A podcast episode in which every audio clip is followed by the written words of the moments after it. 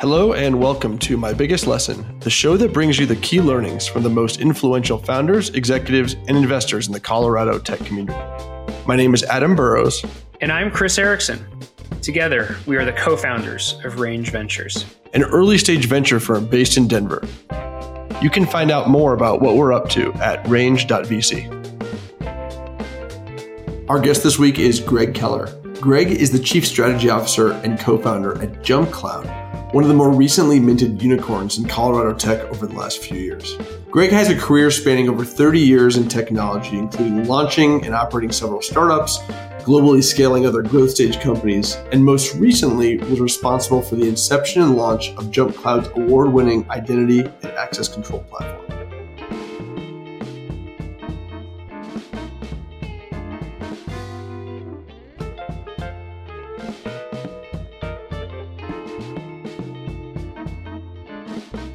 Greg, th- thanks so much for joining us today.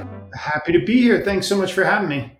Well, you've got a long history in Colorado Tech, but maybe let's start just hearing about JumpCloud. You're the co-founder there. You guys have done some awesome stuff. Love to hear about what you're up to there and, and that journey. Yeah, for sure. And thanks for the app to talk about the business. We hung the shingle on the door in roughly 2013. I was paired with another Boulder entrepreneur, Rajat Bhargava, through a common friend of ours, a guy by the name of Brad Feld. I had worked on a few different uh, portfolio companies, rather, in Brad's uh, venture fund, the Foundry Group, for those who are unfamiliar who Brad Feld is. And it was immediately obvious that both Raj and I are tail wagging, high energy, very motivated entrepreneurs. Uh, Raj being a well, you know, seasoned and accomplished entrepreneur. I've done a few companies Raj on the executive leadership, funding, financial acumen kind, kind of side of the business.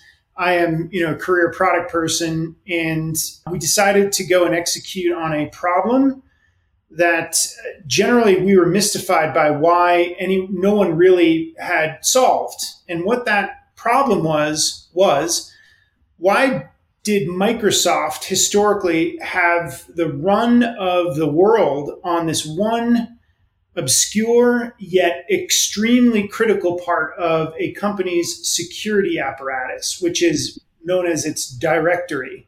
And what directories do for the uninitiated is provide it's the central place where all of the employees' authentication and authorization to get into stuff happens, right? So um, historically, that was an obvious choice because when you were building a company ages and ages ago, you uh, you had your idea you'd find office space and the IT stuff largely think that you know over the the 90s and into the 2000s the IT stuff was just spoken for. You would buy Microsoft solutions. You'd use a Windows machine. You would probably use their email client Outlook and Exchange. You were using Windows servers to store your files. It was just bliss like for Microsoft. Now if you fast forward into the 2000s, you know, from the mid to late 2000s, clearly we won't go down this path, but the cloud changed everything. Applications were no longer managed on premise. You were putting credit cards in to, you know, uh, effectively subscribe to the business software you needed as opposed to installing it in a server closet like you did back in the day operating systems like MacBooks, like the one I am speaking to you from today, suddenly became a thing. And largely, when I look back at roughly the last four companies I've helped stood up, it looked nothing like the companies I worked for uh, in the 90s. We were Google Workspace customers, again, lots of MacBooks, anything as a founder that I could take my credit card in, drop in, and start using software, I would do that, be it Salesforce or Amazon or whatever. And none of that really, I didn't say the word Microsoft once. So back to the problem that we were trying to solve in companies that looked like that, like our companies, Cloud for digitally born, digitally native companies. Why would I call Microsoft to effectively tie together all those heterogeneous resources?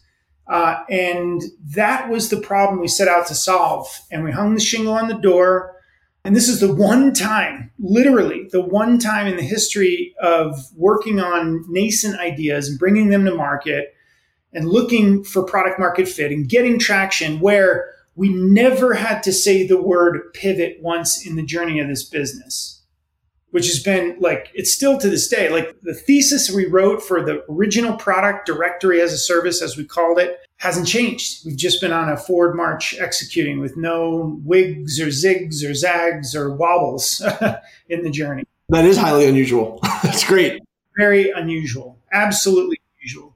Uh, that's really interesting. And, and greg it's it's interesting. I mean th- this such a small world. We had tom higley on the yeah. podcast before who was raj's partner in, in a previous venture. And so really great to see kind of the, the generational dynamic and you know creating JumpCloud that's you know hopefully catalyzing some of the next generation of, of colorado tech you've, you've seen a bunch here curious to get your take on how things have, have evolved and changed locally what it's been like to build really a global company in JumpCloud from boulder yeah i think you know uh, let me give you the brief history of time and uh, if you get to know me, Adam, like my employees, my partners, and business associates, I'm extremely transparent.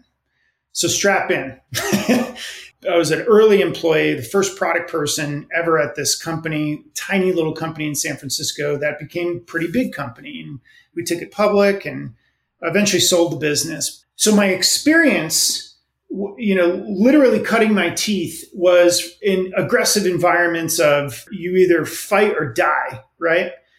and you worked hard and all of these things like you know and you had solid models and solid plans but everybody was you know generally oaring in the same direction and after the business was you know public and being sold and i had an opportunity to move and my wife and i had babies at the time and we decided where do we want to raise these kids and we chose boulder colorado for, for a number of reasons here's where the transparent thing comes out we get here boots on the ground it's beautiful obviously. This is when, like 2000, late 2000s? 2003. Um, okay, okay. Yeah, so uh, you know, it was early really, on. Really, before before there was a, a ton of ton going on in the tech world here. Oh yeah, I mean there were startups, but you'd find mostly, you know, there was some tech, IBM.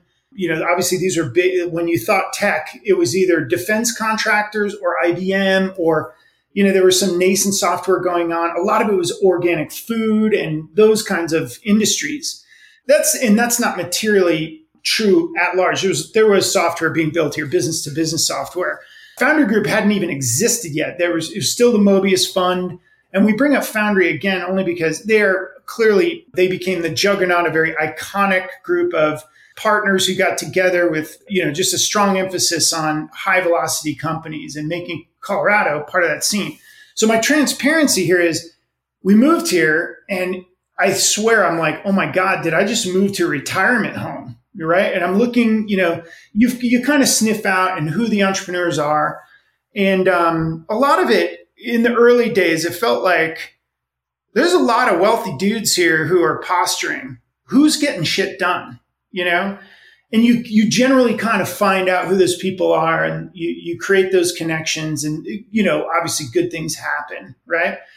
So fast forward, yes, you could see through the emphasis of Techstars. I, I actually was honored to get accepted and moved uh, a company through that program ages ago in one of the earliest classes. And of course, Foundry Group. And there was just this dynamic movement. Um, the startup week phenomenon was happening. And it, what it really began to show was the coasts, prim- primarily the West Coast or the East Coast, in terms of tech startups didn't necessarily have to be the only place where software and entrepreneurialism and all, you know, things in that market sector needed to exist. And a lot of things were hard to take flight uh, for a number of reasons. So you'd have the smartest thinkers, the most progressive folks. You know, we're on the coast. Board members don't like to travel. They want to have you come into their offices. Like these are actual phenomena that are challenges to entrepreneurs, right? But you make do. You make do with what you have, right? No excuses. There's no crying over that. But you, you know, inherently there there had been historically these problems. The capital problem.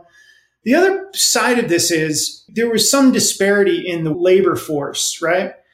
You could find in software engineers, and you know, again, this is in the day, and many folks would come out of pour out of these traditional businesses, and they want to Sure, I want to do a startup, you know, they're a Java engineer or, you know, what is required to move a company from its earliest phases into something that achieves product market fit and becomes a real thing requires a focus and dedication that when the pow pow days come, you guess what? You can't go skiing. We have deliverables and deadlines. So you have these sort of built in challenges. Largely, I've seen kind of eradicate because when you see success happens, rumor gets out. We know now how what it takes to push and push and push and push to see the great idea become reality as opposed to just yeah that was a nice idea and a couple million in funding. We did our best and high five. Ideas unfortunately to me you know others may argue they're like precious gems you know they're not just totally throwaway you know what i mean and i saw a lot of that behavior well all right we tried our best didn't we so again me being transparent, Adam, but I've seen a lot of that growth.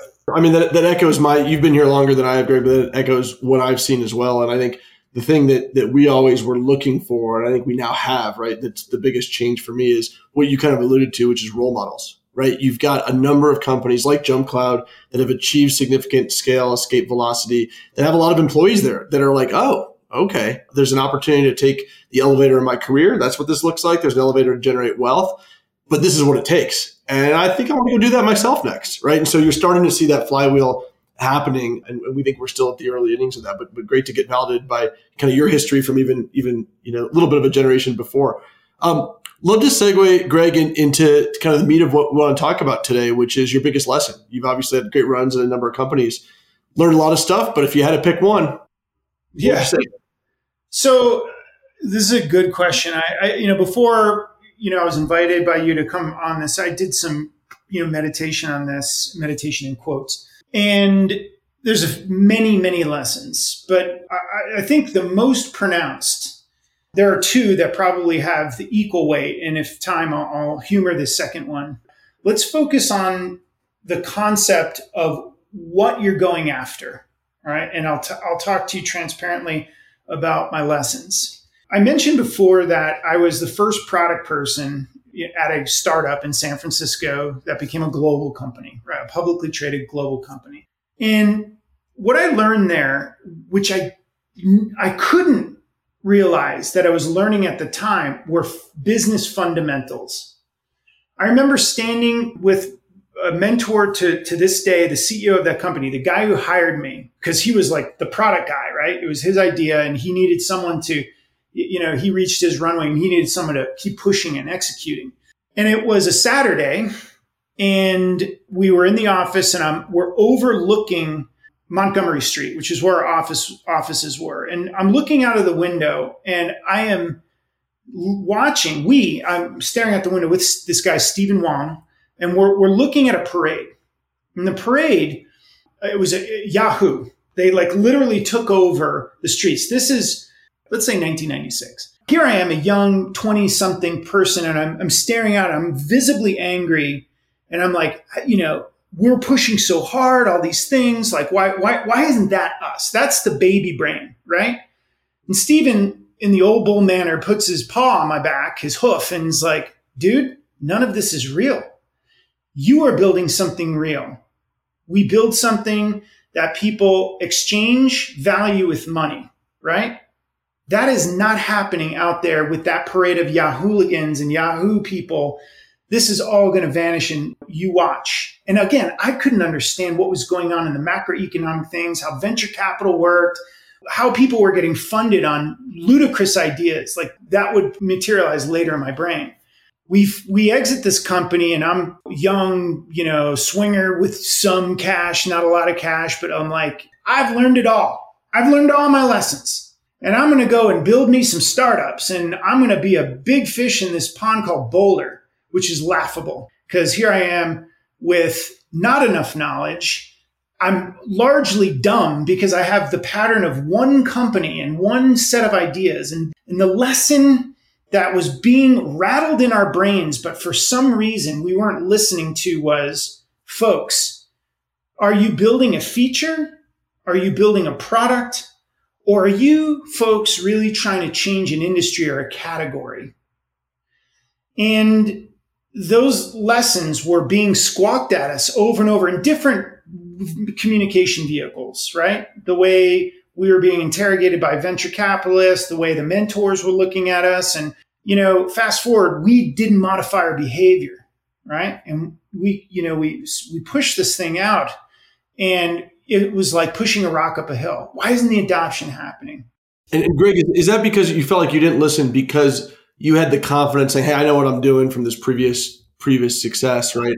Yes, I, you know, but the the double click on that is when you sort of get so enamored with the technical problem, which is a part of an innovator's dilemma, not the totality of it, but a part of it. It is the absolute analogy of myopic behavior. Like you're focusing on a such a narrow scope of things. Like you're you're solving a technical thing. And back to my model, feature, product, category. In every sense of the word, we were actually focusing on a feature. Features are nothing. Features will never create a global, massive business, one that operationalizes and can scale. Products can start to get there, right? But they're like the ammunition in a much larger business. But the vision of what every entrepreneur needs to focus on is how does this invent or otherwise disrupt or change the thinking of pre existing categories? And that was totally lost, totally missing. And yet it was right there.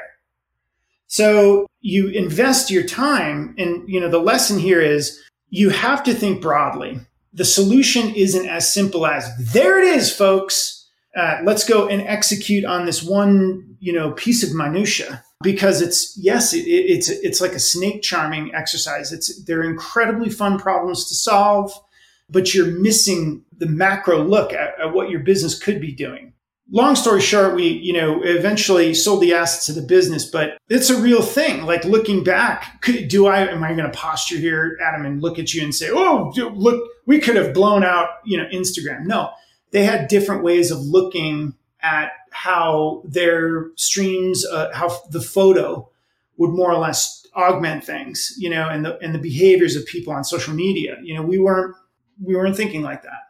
Yeah, Greg, you know, it's, it's a great, a great lesson. It's something we see in a lot of startup decks.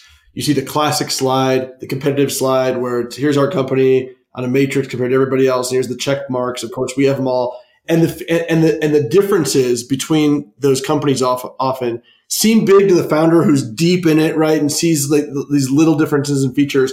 But we always ask the question, does this really matter? Like, how are you really different if you really zoom out, right? And I think that's one of those things that, that a lot of founders miss. Yeah, I think, you know, storytelling is a, a, clearly a really important part of the entrepreneur's journey. Whoever the CEO is, that leader is, you know, has to be able to not spin yarns as much as fundamentally never blink, right? And you can't blink like you know generally speaking when you're looking down at the, the you know at a again a myopic view of some problem right so go to the JumpCloud thing man, all those lessons, you know, between me being the young product person in the mid 90s in San Francisco to all of the things in between, startups, the people involved, the thinking, some of it myopic, some of it big, and taking all those lessons and getting paired with Raj um, is sort of like this is the final chapter in many ways. And I, I don't I don't mean that in a sort of glorified way. I mean like all those lessons when we wrote the thesis, it was in its earliest incarnation, not about the product per se. It was about the category, the category, the category. And that was the opportunity. And it would provide us like ample runway to go in lots of different directions based upon how we wanted to modify this critical part of this I mean, the meta theme is security here, but this this part of that security architecture, which no one was focusing on. The problem was you articulated Microsoft directories and then building building a directory as a service. Obviously, how you go about actually doing that, there's a lot of different ways you could do that, right? It gave you guys a lot of flexibility versus being married to this exact one technical, you know, minutia. Part of the storytelling part, this is a good lesson, is how do you want to write and define the category. And if you come at this orthogonally, categories we all think they're just predefined. Some propeller brains in, in Connecticut at Gartner like are writing all of these things and they are espousing to the world, henceforth, these shall be the categories, right? That's not how it works. It is literally about you creating the definition. So in our case, pieces of software aren't categories. When you mix and match them, you, you then can start to redefine and tell a different narrative. This is the way that we as innovators are thinking what the next 30 years, 50 years of this part of the software category is going to be like. You look historically, this is how it was. If you are inventive, then you start to tell this is how the narrative of this is how it's going to be. And we are first in, in this sector. There's just different ways and strategies of how to do that. But fundamentally, you have to have that level of abstract thought early on in the business. Yeah, that's a fantastic lesson. One last follow up for you, Greg, is you talk about at least on your journey, you had to have all these, these lessons, learned the hard way. When you meet or see different startups, how do you feel about first time founders versus folks like you that have kind of been through the trenches a little bit and the, and the puts and takes there? How do I feel about them? I'm like, oh, God bless you. Good luck, kid. You know, the wittiness aside, you know, I'm amped for him.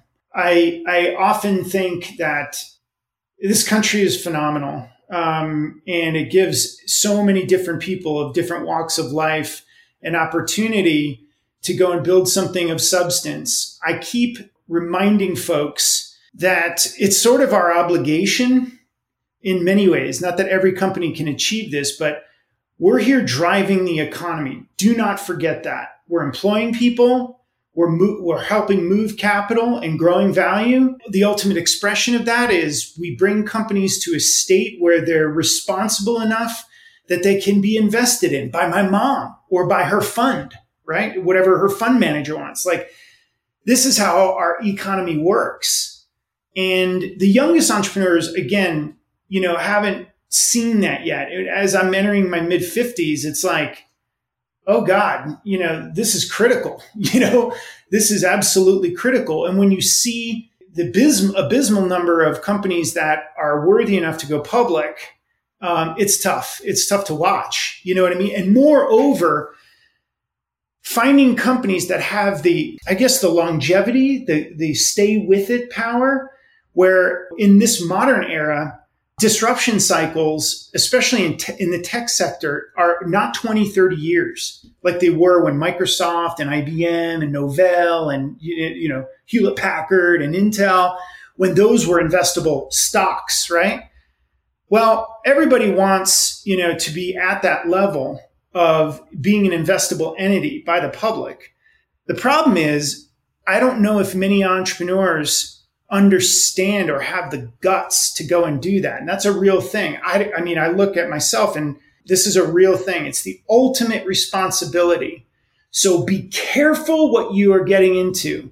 And if you are getting into it to make a buck, I mean, go ahead, go and do that but that is just stalling so much of the economy. Yeah, your little thing may add value to a much bigger enterprise, and that is a playbook and that is a strategy, and people make millions of bucks doing that. That's cool.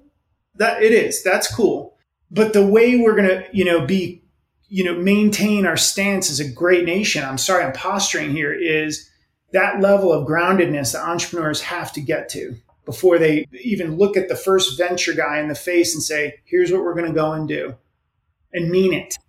Absolutely. Greg, that's fantastic. And I, I, think we've got a number of those companies and entrepreneurs here in Colorado now, including uh, you all at JumpCloud. So thanks so much for joining us. Uh, where can listeners follow along with uh, with JumpCloud, what you guys are up to? Super easy. We have a number of really cool resources. The first is jumpcloud.com.